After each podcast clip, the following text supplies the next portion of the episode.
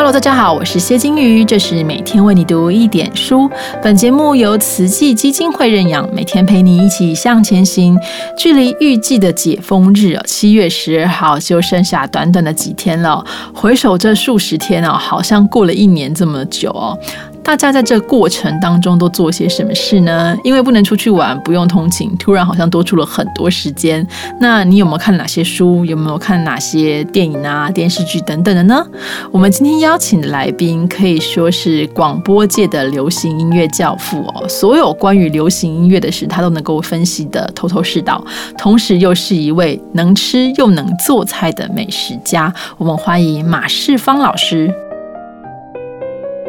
嗨，大家好，我是马世芳啊，谢谢金鱼的邀约，让我聊聊这阵子做的事情。主要想跟大家分享，呃，这阵子看的是什么书。呃，这几年我除了看纸本书、实体书，我也蛮习惯在手机上面看书，而且我可以在手机上面看长篇小说，看那种好几册的大部头的书都没有问题哦。当然，呃，这个对眼睛不见得好啊，所以还是不能够连续长时间的看，不不知不觉也累积了一些了。比方说，去年我终于把传说中的《白鲸记》给看完了，就是那个维梅尔的《白鲸记》，讲捕鲸的那个著名的大长篇，哇，看得津津有味。我想，我要是二十几岁、三十岁的时候，大概大概看不太下去啊，但是现在耐着性子读进去了啊，它里面描述那个很多很多。捕鲸的那种技术性的背景啊，生态的介绍啊，器具的介绍啊，捕鲸船呐，捕鲸的人是怎么回事？很多很多背景介绍，哎，我也看得津津有味哦。嗯，充满了一种人类学的乐趣啊。那《白鲸记》啊，名不虚传啊，了不起的小说。哦，我不晓得听众朋友有没有跟我一样的感觉？要是你岁数渐渐。慢慢的朝向三字头、四字头、五字头前进啊，这个记性会越来越差的。我现在就是这个状况啊，就读完了一本自己觉得很棒的书，或者看完一部很不错的电影，当下是很有收获、很感动的。但是要是不把那种感动用写的记下来，或者用讲的再重复一次自己刚刚感觉到的事情，很快就会忘记掉大部分。所以《白鲸记》我去年读完的啊，现在你问我。我到底记得多少？我我可能，我觉得我可能有四分之三的内容都忘光了，我只记得其中一些比较关键的部分而已。但是那个那个记得的部分的印象是非常非常鲜明的。嗯，我在去年开始想看大河小说，然后呃有目的的看，因为我我想我我一直想要弄清楚，比方说比方说日本的历史，我们一天到晚去日本观光旅行嘛，然后都会。接触到很多很多他们的历史故事、人物相关的这这不管是影剧作品，或者是这个他们曾经呃有过故事的地点啊，什么呃丰臣秀吉啊、德川家康啊、什么幕府啊这些呃那些将军啊有没有？那我一直都搞不太清楚他们到底是怎么回事啊，所以。我决定要从司马辽太郎的这个大长篇《官员之战》啊，一举搞懂啊，到底这个德川家康、丰臣秀吉他们到底是怎么回事啊？呃，就把《官员之战》的这个长篇小说读完了啊，啊，真是佩服司马辽太郎，佩服的不得了。呃，也算是就就解决了我在这方面多年以来的那个历史知识的。一一片迷茫啊，算是理得比较清楚一点。那因为这本就迷上了司马辽太郎，所以就接着找他其他的长篇来看。那他另外一部众口铄金的名作就是《龙马传》啊，写这个坂本龙马的一生。我们知道这个坂本龙马现在当然是在日本已经是国民英雄了啊，是家喻户晓的角色。那说真的，就是呃。二十世纪以来，日本国民对于本本龙马这个人的理解，那个角色的状态，几乎就是靠司马辽太郎的这部长篇小说去建立起来的。哦，所以那影响力真的太大太大了。这些年有无数的戏剧作品都是根据司马辽太郎的这个小说去改编的，包括最近才又重新拍的那个日剧啊，我那些那些我都没有读，我都没有看过那些日剧，我也都没有看过，所以就直接看小说。啊，就一头栽进去，非常入迷啊。那读读这个司马辽太郎写的《版本龙马传》，也算是我一直以来想要搞清楚到底幕府末年到明治维新那段时间，所谓幕末的那些英雄好汉啊，他们之间到底什么关系？到底谁是干嘛的啊？那通过《龙马传》，我也算是总算把这个事情弄得比较明白一点啊。那呃，也也在同时一起顺便读了司马辽太郎以幕末为时代背景的一系列短篇小说，他主要写新选组的很多角色啊，也蛮有意思，非常有趣啊，所以。呃，对那段时期的日本的历史又多了一些贴近的理解。那我读《龙马传》，印象非常深刻的是司马辽太郎写到坂本龙马在那个年代，他要去奔走啊，要促成几个本来是互相敌对、势不两立的那些藩啊，要怎么样让这些意见不同的，甚至是世仇的藩，要能够一起联合起来，呃，然后要一起去推动时代的前进。他要去说服，要进行非常多的说服的工作。那经常要跟别人辩论，而大家的意见都不一样啊，各有各的想法。那呃，坂本龙马在书里面说啊，他说跟人家辩论，呃，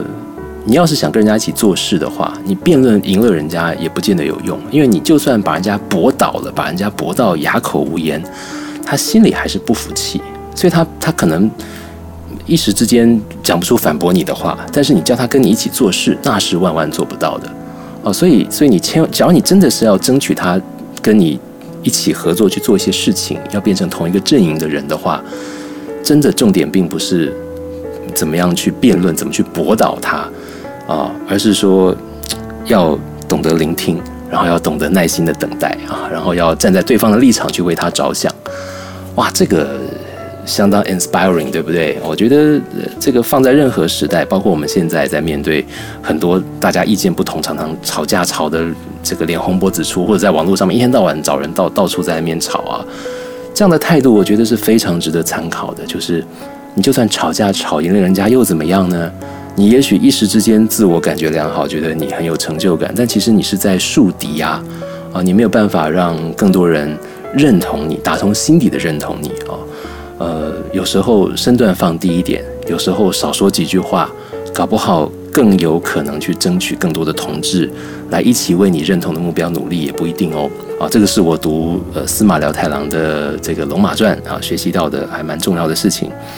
那看完了司马达太郎写十九世纪的日本，就接着看这个另外一位重量级的历史小说家高阳。啊，从他的《红顶商人胡雪岩》开始看，我从来没有读过这个书，然后再从胡雪岩的《红顶商人》到《灯火楼台二部曲》，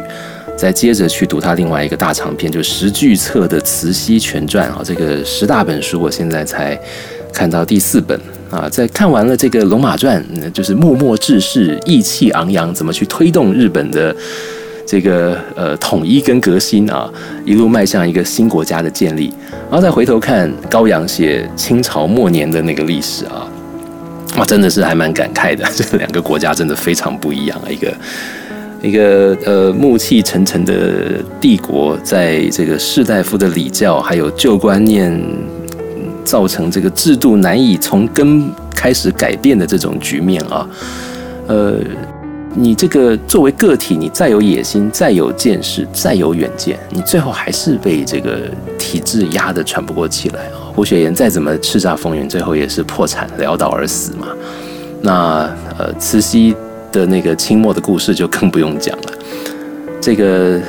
我还没看完啊，但是已经感觉得到高阳在写这个小说的时候，他当然是呃把人情世故摸得透透啊，然后呢。呃，借由写历史，去写这个有警示意味的，其实写给我们这个时代的人看嘛，对不对？那我一边在读《慈禧全传》，一边有时候想喘口气儿，就再岔开去读一点比较轻松的、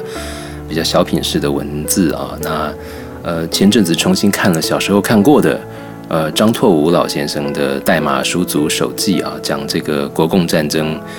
呃。他作为一个底层的阿兵哥，怎么经历了那样的乱世，一路到台湾来？嗯，以前大家读比较多的是这个军中趣闻啊，读这个小掌故啊，但是现在回头看会发现，哇，这本书其实也记录了那个时候国军的纪律有多么的废弛啊，的军纪有多么的糟糕。呃，一个小兵要如何苟全于乱世啊？这个代码书族手记，现在看还是让我看得很有滋味的。那另外因为看《慈禧全传》嘛，啊，就顺便找到了唐鲁孙写，呃，大概是清末到明初那段时间的，从北京到北平那段时期，啊，谈北平的吃。很有意思，因为唐鲁孙自己是北平人，所以他的那个文章是带声音的啊，你就听到一个金片子，一个阿贝用金片子在在念这些文字给你听啊，非常非常生动啊。同样的，读这本书也带给我很多呃人类学式的趣味吧。这些大概就是我觉得可以跟大家分享的这阵子的阅读啊，有机会再跟大家多聊一些喽，拜拜。谢谢马世芳老师的分享，关于木墨的故事。我们在第二十八集谈慧经若松的时候，有谈过幕府角度的观点。但是马老师今天分享的部分，刚好补足了来自于萨摩长州这一面的角度。但不管是哪一个，都能够让我们感受到幕末日本那种积极进取的热血时代哦。啊，也难怪已经过了一百五十年，还是这么多人很着迷于幕末的故事。相信听完马老师的分享，你可能也觉得。我想找来读读看哦。好，那我们就明天见啦，拜拜。